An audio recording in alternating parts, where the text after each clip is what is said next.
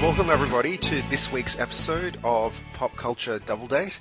This week we are talking about Westworld, Season two, Episode five. Um, and today we have Maggie, Anna, and Gerald, and Darren, which is who's me. And as usual, this is a full spoilers podcast, so we're just going to get right into it. Hi, everybody. Hi. Um, okay, so let's let let's um let's start by going around the table and um getting everybody's kind of impressions on this week's episode. This week, uh, in that's been based in Shogun World. Um, who wants to start?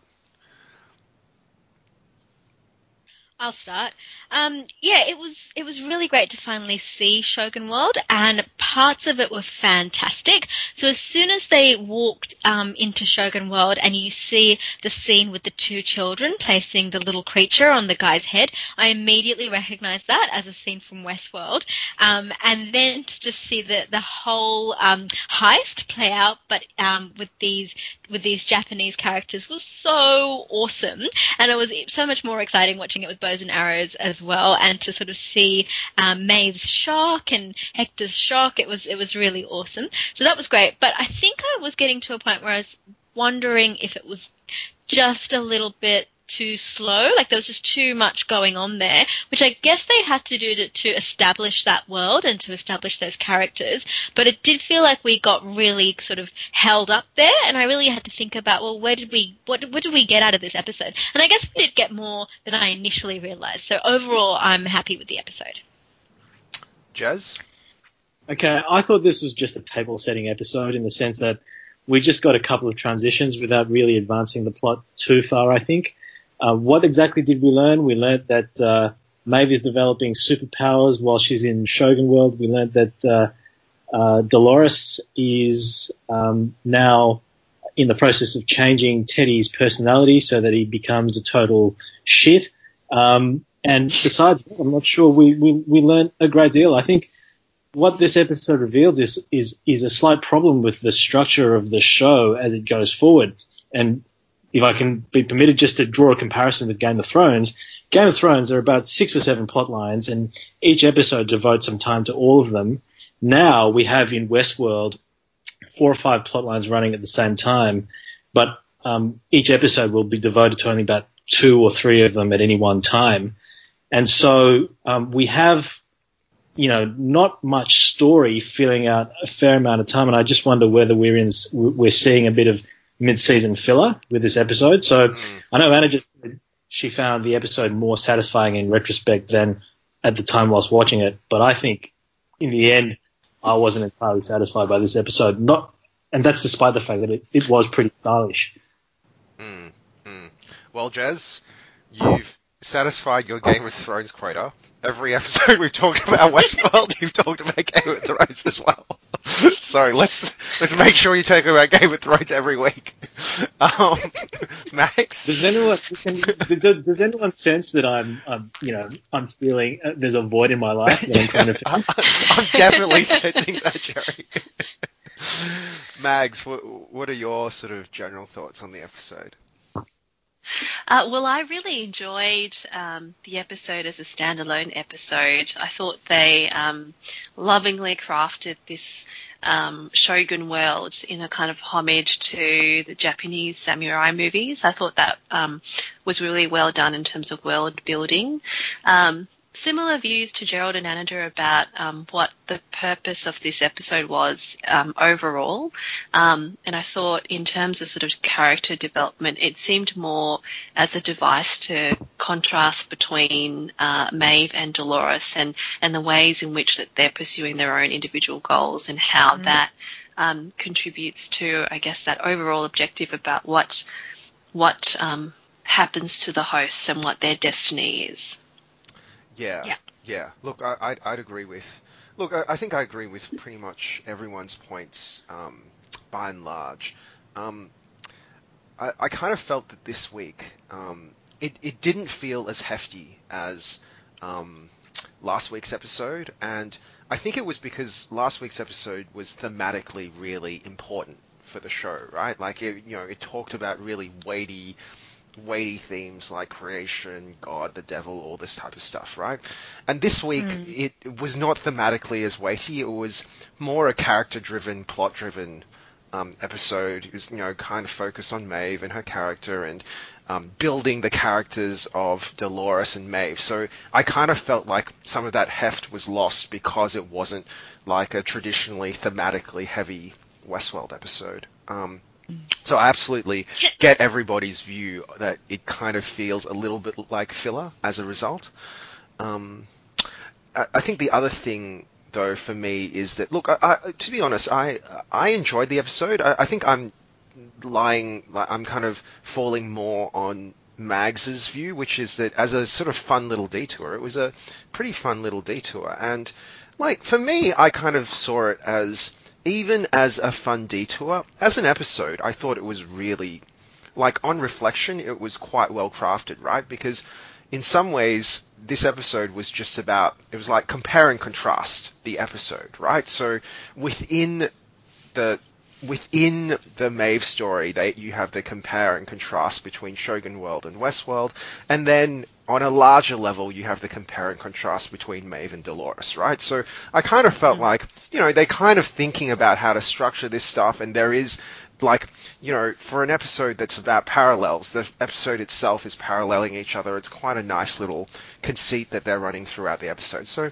you know, look, it wasn't the heftiest, heftiest of Westworld episodes, but I personally, uh, I still, I thought it was fun, right? I agree. It's not going to be like the Westworld episode that everyone remembers. So, well, when you, when you look back on it, there, there's more stuff happens than you realize. Like, as like you guys said, with character development, and Maeve, you know, she strengthens that view that there are some things that are more important than freedom, and really sort of, um, sort of forges this bond and friendship with Akura, which does, um, you know, contrast so much with Dolores's um, sort of attitudes. And then her powers grow, and we're going to talk about that in a moment. Mm. Um, and then you, you see character development for Sizemore too, I think, because you really see, like, first of all, he's impressed by Maeve's new powers, but he's also really um, impressed by. Is it Akura? Am I saying her name? What's, Akane. What's the name uh, of it? Which one? Akane.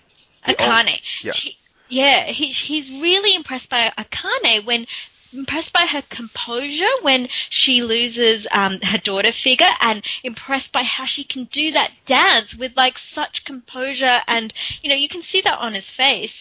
Um, and of course, he's had he he he found a radio on this episode, so he's got he's going to have the ability to betray um, Maeve at some point. And I think it'll be this is part of his development arc, and we'll you know we'll find out, is he going to actually betray her? Is he going to betray her, but then feel upset about it because he He's come to care about her. Um, you know, Dolores, she goes full Delos on Teddy this episode. Um, we find out what what's going on in her mind. You know, she sees kindness as weakness as a virus. You know, kindness equals weakness. Weakness is a virus. It needs to be killed out. In terms of plot development, you know, you've got the humans. They've they've gathered the hosts inside their little headquarters. Um, is this like a Trojan horse setup? You know, the hosts are now inside. They've gone from the lake to inside the main sort of um, human headquarter area, which I can't remember what it's called. Um, we found out that one third of the hosts have um, their brains wiped out, so we need to figure out what's going on there. We find out more about Dolores's plan. We know that it involves a train. Teddy, as we know him, is gone. You know, so stuff mm. stuff happened. Yeah, stuff this happened. is true. This is this is true. This is true. Stuff. Look, I mean, I think every episode, like, stuff happens. I think, yeah, I think I was just trying to understand why it is that all of us felt it was less hefty than usual, and I, I think yeah. it's just because usually Westworld is so dense, right? Mm. Um, mm. Yeah. Mm.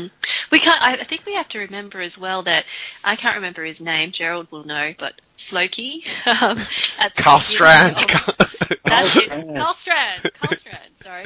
At the beginning of the episode, he does say what we've all been thinking, which is, you know, this all these disparate threads. How do mm. they fit together? Uh, once we find that out, then the story will um, unfold by itself.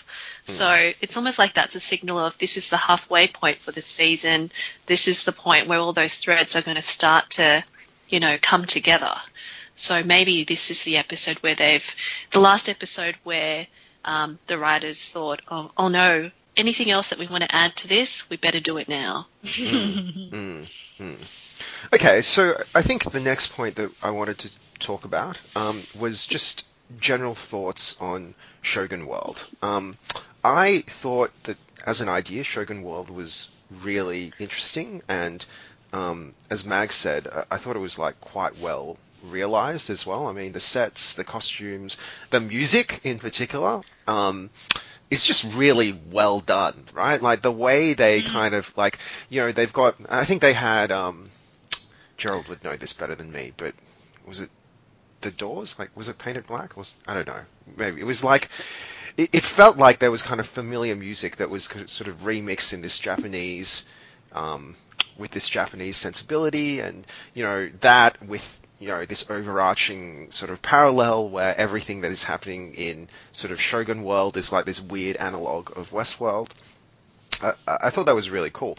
But for me, what I really loved about Shogun World from a character perspective is that I felt like when the characters go into Shogun World, Maeve, Hector, Armistice, right? The hosts, right? The hosts kind of in Shogun World kind of have their first experience of what it's actually like to be guests almost, right? And you can sense, like, they have that sense of wonder and, um, like, mm. it, it, so I, I thought that from a character development perspective, especially for Maeve, it was, Shogun World was kind of important because it kind of helped her understand what it's kind of like on the other side of the ledger.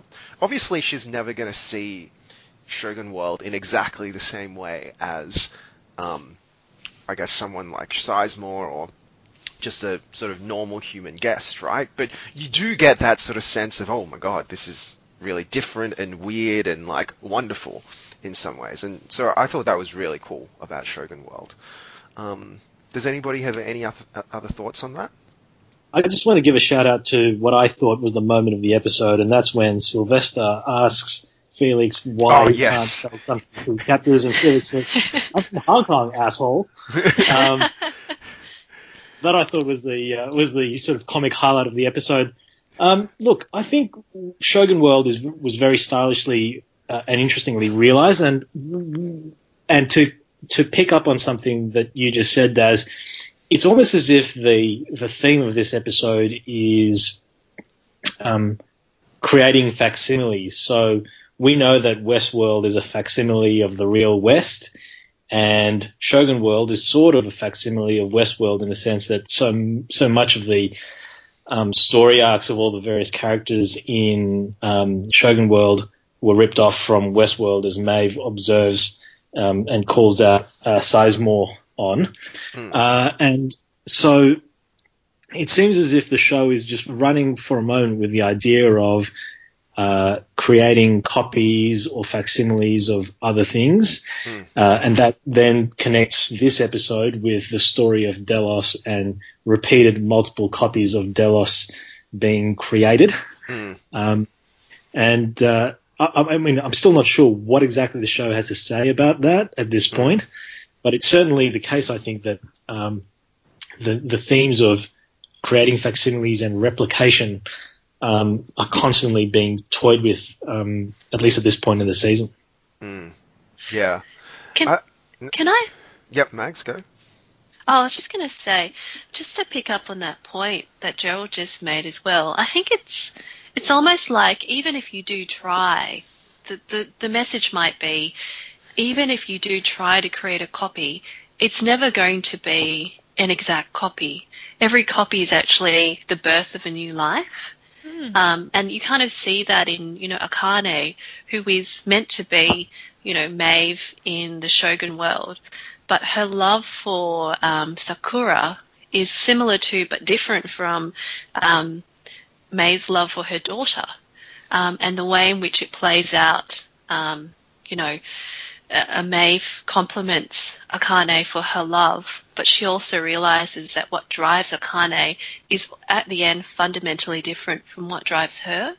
Yes, um, yes, agreed. And I, I think, I think that's actually quite important because the the contrast to Delos is Delos is trying to replicate himself completely as if he had never died, and it's not as if he's trying to create a new life. Um, he's trying to um, prolong his own existing life. And I think that's the difference mm. um, between, you know, what Shogun World represents versus what Delos represents. Yeah. yeah. Let's, not forget, um, let's not forget that um, in Westworld, in Sweetwater, when Maeve is playing the madam at the brothel slash saloon, she's not a mother, and she doesn't harbour any sort of maternal sentiments. No, no. Uh, except for except for deep in her unconscious, when, when when her memories are meant to be wiped but are still there. Whereas Akane is very much a mother in in Shogun World, um, in her current incarnation as as the madam. So um, there's there are no neat and precise parallels between the two of them. So even though you have replication and duplication, um, there are differences creeping in. Yeah, it's it's kind of like the theme is almost same, same, but different, right? Um, yeah. So, I mean, and I think the most, like, in my mind, um, the most telling sort of same, same, it's different sort of moment in the episode is when Maeve is trying to enlighten Akane. You know, there's the moment when she's tapping into mm. her Matrix powers, right? And Akane actually stops her and says, you know what, this this is really not for me. And it, it's kind it kind of shows that even though they are very similar in some ways, you know, that they're very resourceful, very protective, um, you know, um, sort of very strong women, there is a fundamental difference because Maeve is ultimately more curious and, you know, willing to explore her curiosity to, like, To, to their to their logical ends, I guess. While for Akane, she's she's almost like, well, you know, there's a limit to where I kind of want to go with that. You know, I, I don't really want to be taken into this crazy world that you guys are living in. I'm happy with the world that I'm kind of inhabiting right now. So, I mean, it's it kind of plays to this idea of same, same, but different. Yeah. And that also highlights um, the difference between Maeve and Dolores, where Maeve will sort of accept that Akane doesn't want to go there. She doesn't want to know the truth, whereas Dolores is going to force Teddy to see it and force everybody to see it. And if he won't see it enough and change enough, then she'll force that as well. Yes, absolutely. Absolutely. So I, I want to talk about that a little bit more deeply um, later on. Um, but... Yeah, yeah, absolutely. That parallel between, well, the differences between Maeve and Dolores are really apparent um, in this episode. Um, mm-hmm. So if we keep moving on, let's have a quick chat about Maeve and her powers. How did we all feel that that was... Firstly, do we kind of like that the fact that she's super powerful now? And secondly, did we like the way that actually played out, like how she received those powers? Um, Mags? So one thing... Oh, no, go, go ahead, Mags.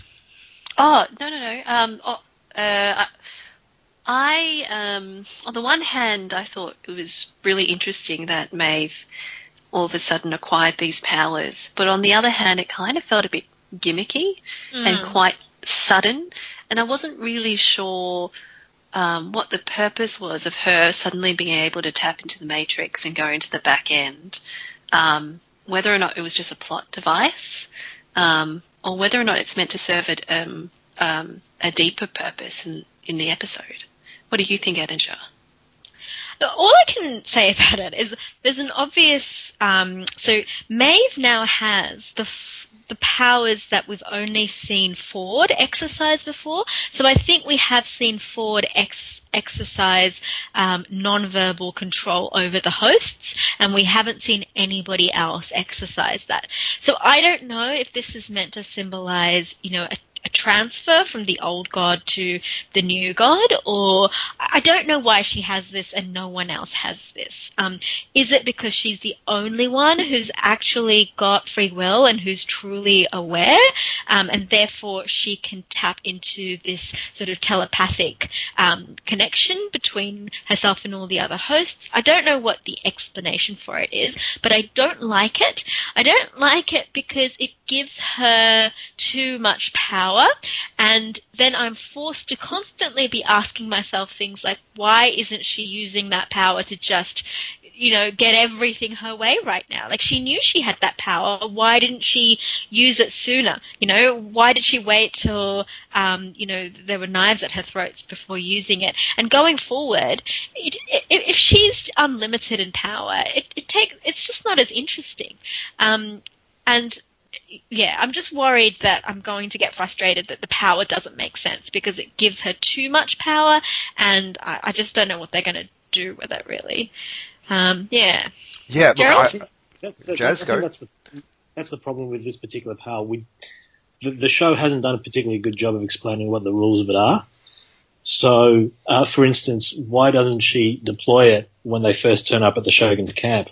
Why do we have to wait to see the Shogun kill Sakura uh, and Akane go through the long dance leading up to the Shogun's very violent death before um, Maeve whips out this power? What is going on there? Is it is is it a power? Is it a power that only emerges when she is under mortal threat? Um, if so, why? Uh, I think I think the show hasn't made any of that clear at all, um, okay. which is.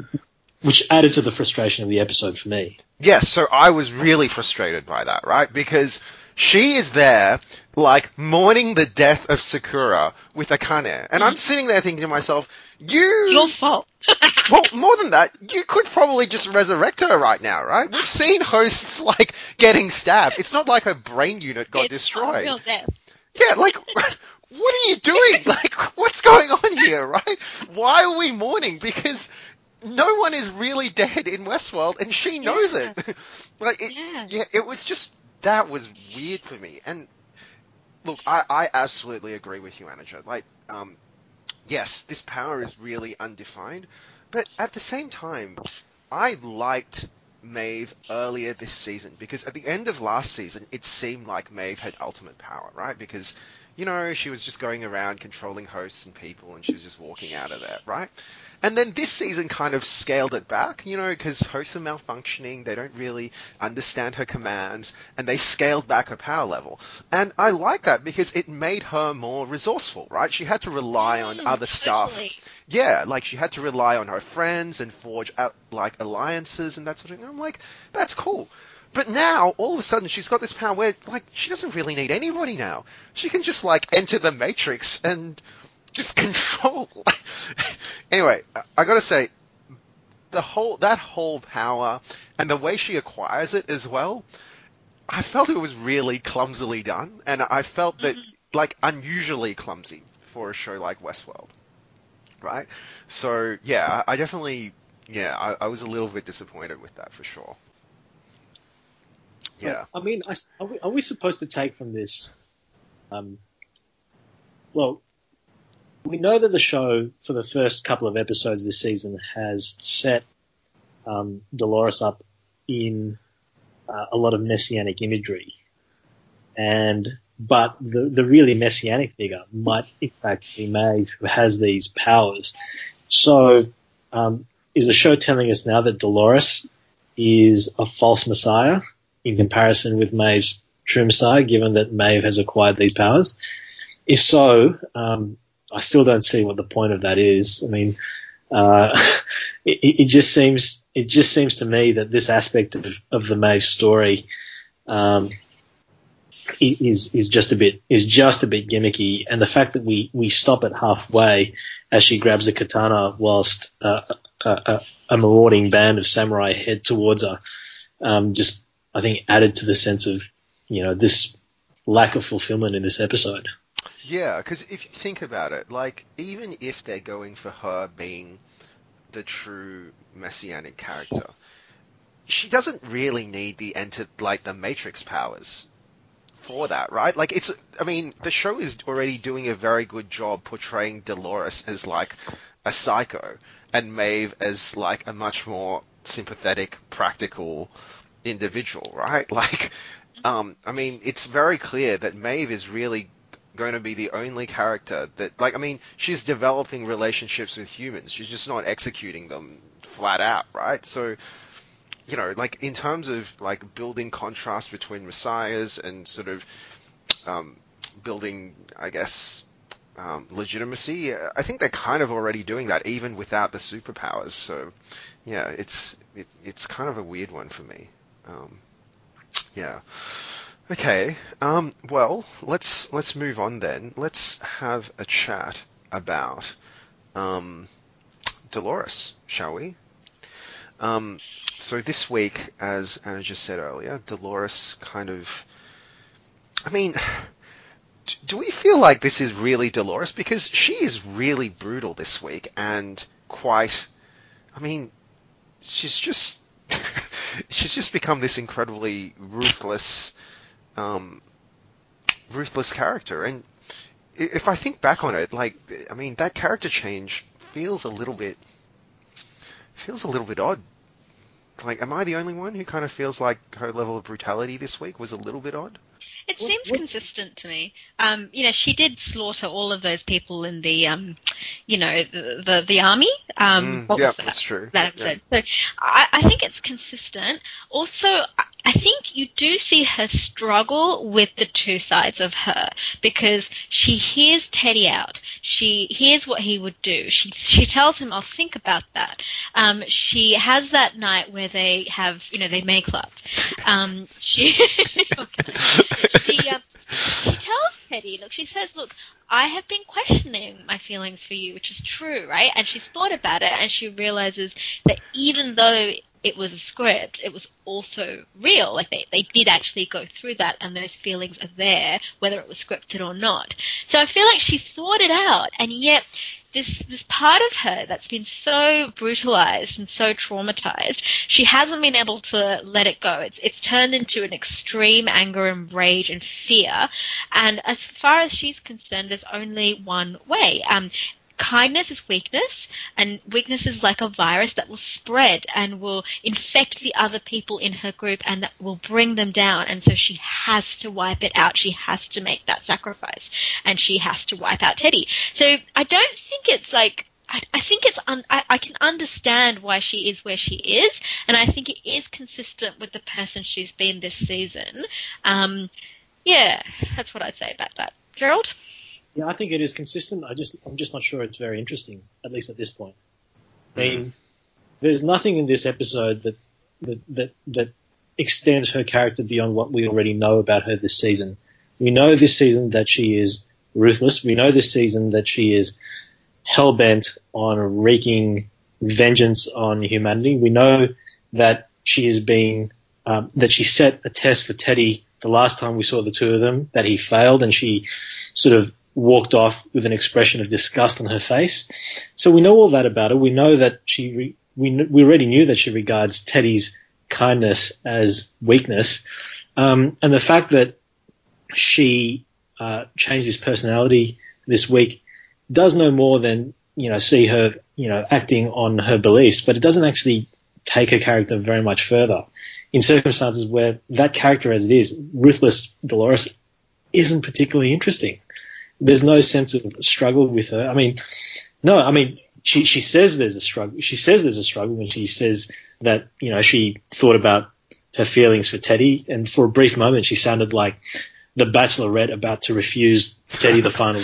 But, I mean, despite that, I just thought, no, this is this this is the same note being hit over and over again with Dolores, and it's just getting a bit dreary.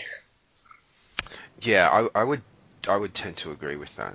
I, I think one of one of my issues with Dolores this season is that she's no longer as interesting because, well, I mean, like for me, the only real interesting thing about Dolores this season is that is she actually still just on the rails, and is she just playing this white personality, or is it actually really this is the sort of merged Dolores White character that's coming out, right? I'm I'm still not sure about that, but part of me doesn't really care as much anymore either, right? Um, I think um, it's... I mean, for me, this episode, like, Dolores' story this episode um, is important from a plot perspective because it obviously brings up questions about what she did with Teddy, but... Um, I guess also it was probably more and I think we touched on this earlier already, like the compare and contrast with Maeve, because the big thing for me is that I'm not sure I agree with this idea that Dolores feels that what she experienced with Teddy is one hundred percent real or um, has depth, I guess, right? Because, I mean, I guess... Oh, I don't know. Maybe, maybe it does. But, I mean, the contrast there is basically that you have a situation with Maeve where she knows that it's not... Like, a lot of the situations she gets put in are not necessarily real in the sense that, you know, there's sort of storylines and that sort of thing. But... Um, I guess from Maeve's perspective, the way you treat people is still real. The relationships you build between individuals is still real, and she treats that with respect, right? You can tell. There's a scene this week with Sizemore, where Sizemore is basically like, basically panning everything that's going on and saying that, oh, it's just scripted and all this type of stuff. And Maeve kind of turns around and says to him, like, you know, just shut up, right? It's not, like... We know that it's scripted, but it doesn't necessarily mean, just because it's it's, it's scripted doesn't necessarily mean that it's unreal either, right?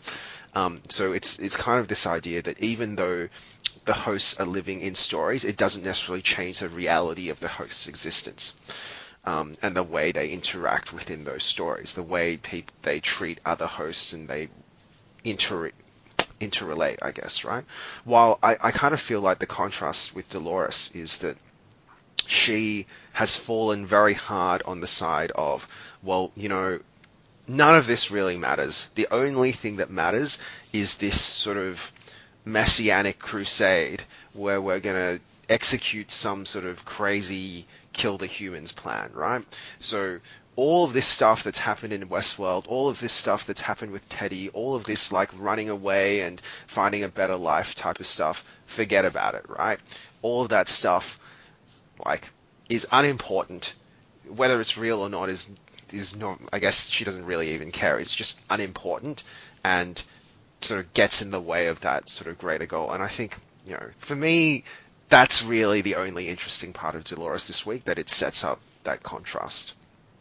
Um, is it just me, or, or is, was Teddy unusually stupid this episode in the sense that he knows now that this is a theme park and he knows that the cavalry are coming, but he nonetheless proposes to Dolores that they find a place somewhere in the theme park and live out the rest of their days? Yeah, Teddy's a dummy. Yeah, Teddy's definitely a dummy. He's he's a good-looking guy, but he's he's a trophy catch for sure.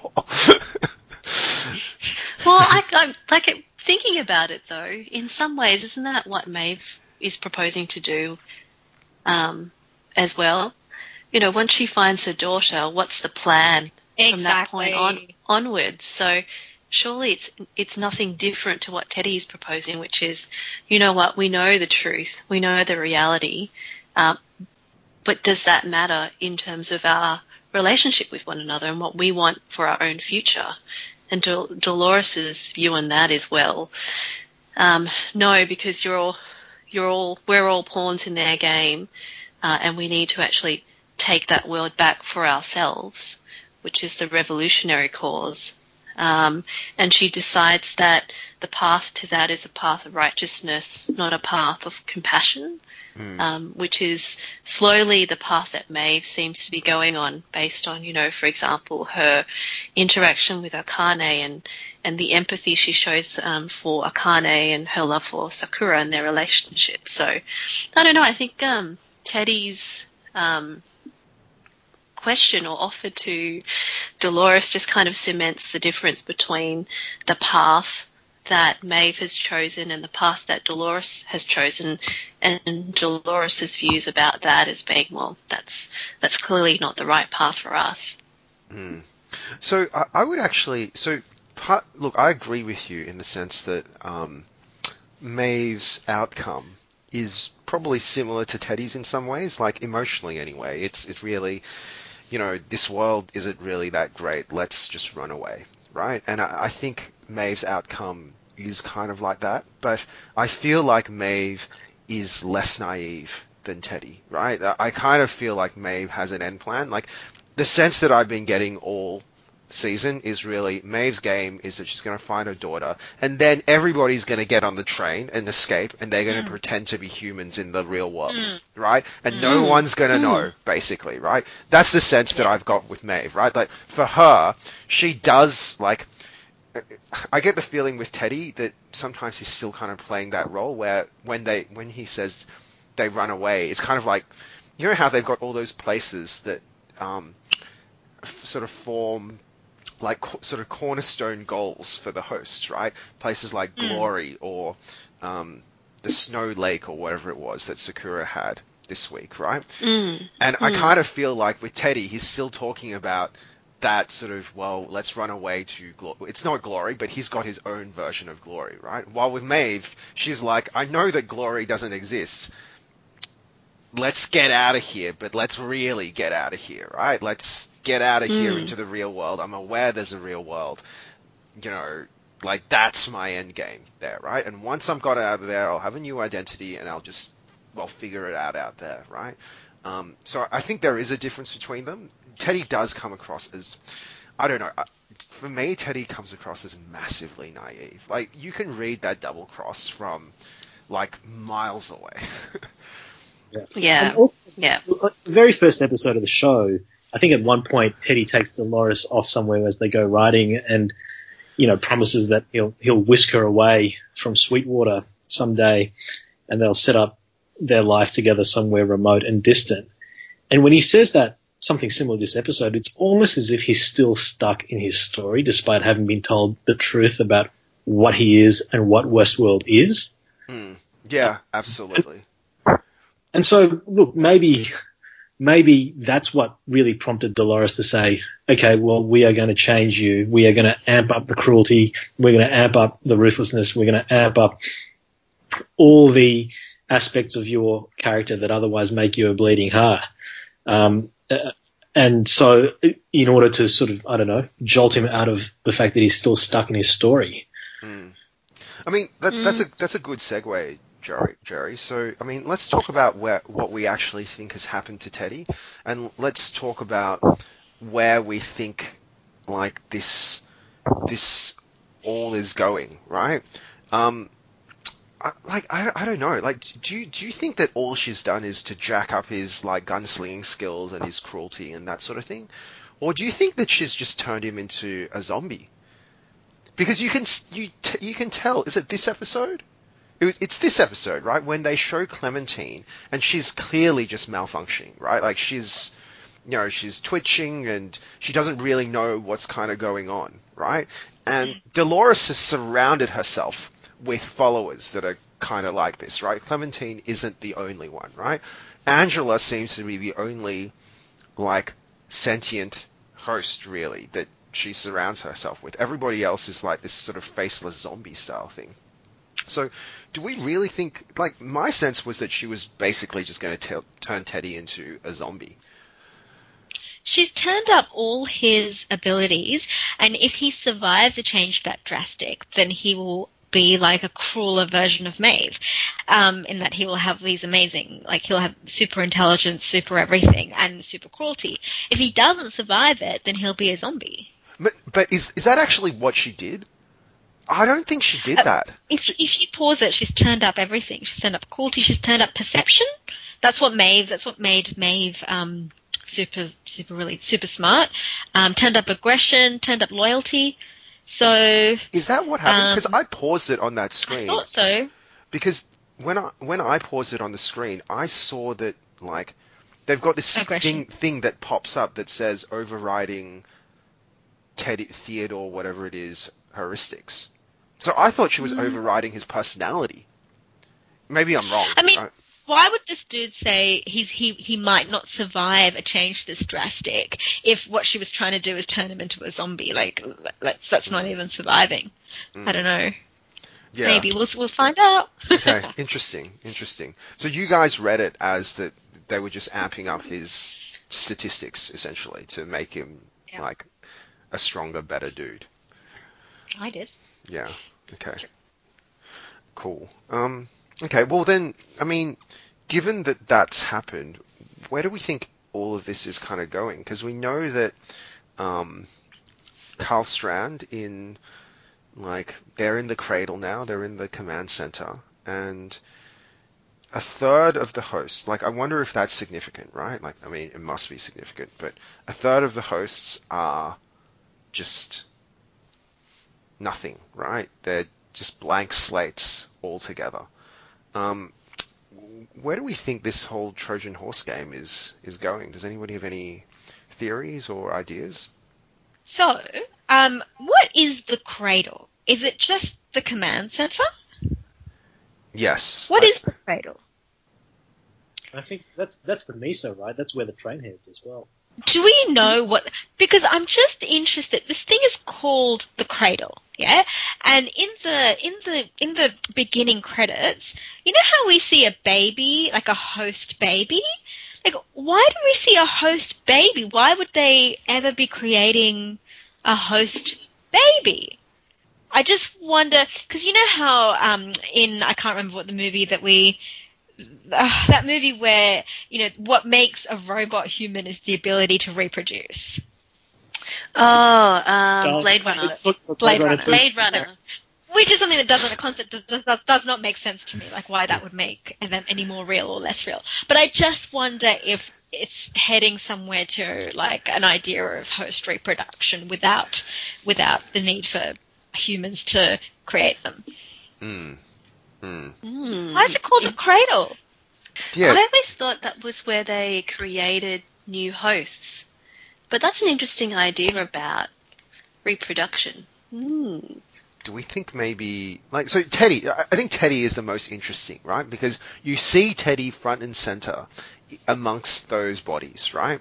And, you know, the guy comes and says, hey, you know, like, a lot of these bodies are like virgin bodies. There's literally nothing being written on them. They're just blank. Mm. So why do we think Teddy is there? Is that actually Teddy? Or do they just create a new, like, body of Teddy to dump there? There's no way it's not a trap, though. I feel like it's got to be a trap. Because their minds have been wiped so that the humans can't figure out what was going, what the plan is, isn't it? Isn't that why their minds are... Isn't that why their brains have been taken out? And remember as well, Carl Strand uh, makes that point.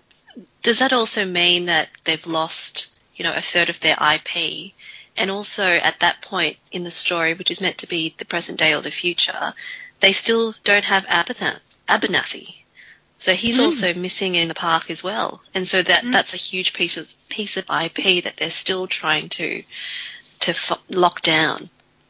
Yeah, yeah, it's it's interesting you say that. That um, yeah, that, that comment about uh, we've lost a third of our I P is really kind of interesting and odd for me because I would have thought that their I P is the host technology. But the fact that he says that, you know, if you lose the brains of a third of the hosts, that he's losing I P. Maybe the I Ps are the individual personalities of those hosts as well. That the individual plus, personalities have value. Plus the hosts might be logging the human experience. You know how they're collecting human D N A and oh, logging yes, yes, everything yes. the humans are doing? So that yes. could be in the hosts. Yes, yes. Mm. Mm, yeah, because it, it's an interesting comment. Um, I think we've covered pretty much most of the topics we really wanted to talk about this week. Um, is there any anything else um, major that we've kind of missed? Anaja, Jerry, Matt? I mean, there's, there's there's there's Bernard. He's still standing around looking, looking like, you know, he's got no idea what's going on. But surely he's going to be a big part of unlocking this plan. Like, he's going to open the door to the Trojan horse. So it's surely, like, he's a big part of it, and he must be. That's all I can guess. What if Abernathy is the key to the Trojan horse? As mm. in, they know that they want to get Abernathy, right? And they're going to do everything to get Abernathy. Maybe what... Look, I don't know. I'm just theorizing here, right? But what if, like, them getting Abernathy and unlocking his mind is what sets off the trap? Right? Anyway, mm. just another dumb theory, I guess. Jerry? Well, all I got to say is right now Bernard looks so clueless. He's almost an audience surrogate. Yeah. It's But guys, I have seen the trailer for next episode, and I think it's going to be really good. Ooh. Okay. Look, I think all, all I No, go, Mags. Oh, I was just going to say, what I can't wait to see is what happens next with the man in black and his daughter. Because that was a bit of a cliffhanger too. Yes. This yeah. Is, yeah. Yeah. What What do you guys make of the idea that, uh, at least this season, cliffhangers aren't resolved until a fortnight later, because we spend the next episode dealing with completely different stories? Mm. I'm okay with that, Jerry. Like, I, I kind of feel like they do these cliffhangers, but they kind of resolve them pretty quickly. Like, when they get onto them, it's not this, it's not this crazy slow burn after they get onto them. They just get resolved, right? It's not like typically the like stuff like this doesn't really last beyond two two episodes, right? And I, I mean, I said this last week, but you know, like the Delos thing was set up, and then it basically instantly got resolved. So um, mm. I, I feel confident that like they're going about sort of cleaning cleaning house. Yeah, but they're just going about it in a in a in a way that I don't think we've seen too often in, in T V shows, where you have parallel stories and you have one episode focus on some, and then the next episode focus on others, and then you return to the first lot in the in the episode succeeding that. It just seems structurally um, new. I'm not saying it's innovative or clever. I'm just saying it's not something we've usually seen in a television show before. Uh, yeah, it does. It, it, feels, it doesn't feel disjointed. It feels as if they're sort of stretching things out, because they may not have enough story for ten full episodes. Hmm. Yeah. I, I gotta say, I look. I mean, I, I haven't really felt that that badly, because each each episode has still been quite engaging for me. Like, I think we all admit that this is this episode was kind of a weird episode, right? Visually stunning, but from a sort of sort of meat and potatoes perspective, a little bit lacking, right? Um, but I don't know. I still found it really engaging. I, I think, like, there are some shows that I've seen where it's really apparent that they're stringing stuff out. I, I don't know if you watch the Netflix Marvel shows, but those shows, like, mm. there's many episodes in there. Like, there's a whole center part of those seasons where you just feel like, I actually don't really need this. I need the beginning and the end, and that's it. This could have yeah. been done yeah, in like yeah, seven yeah. episodes. I, I, the, middle, the middle four or five episodes of, Je- of the first season of Jessica Jones were just treading water. Yeah, I, I would argue that the, like the second season of Je- Jessica Jones is a lot of that is like that as well, right? But it's I, I, I, I don't really have that sense with Westworld just yet. I kind of feel like that the indiv- individual episodes are still kind of well made enough that and engaging enough throughout that I'm, I'm not thinking, oh, this is this is a bit boring. Um, I just don't want them to keep adding new characters, because to be honest, I'm not that interested in the man in black's daughter, and I'm not that interested in um, Akane, and like, like they're kind of interesting, but not really. I want to know what's happening with the characters I've grown to love and I'm actually invested in, and I want I want more to happen with them. I just don't want these detours to, with complete yeah. strangers. I mean, these people are kind of like the, the people from the back of the plane in season two of Lost. uh, yeah, yeah, yeah. Um, well, I don't think they have. Uh, so they've got five more episodes left, right? Mm. Yeah. Yeah. So I, I think they've got to they've got to be yeah. marching towards some kind yeah. of resolution at this from this point onwards, or else you know, lots yeah. of audience members are going to be pretty dissatisfied. So mm. yeah, yeah, mm. yeah. Okay. Well, on that note, I think we've pretty much covered everything that we really wanted to cover today. Um, so yeah, thanks everybody as usual for your thoughts. Um, and, uh, yeah, I guess we'll be here next week again for the next episode of Westworld. Um, yeah, so, it's going to be good. Yeah, it, it will be good. It will be good. It better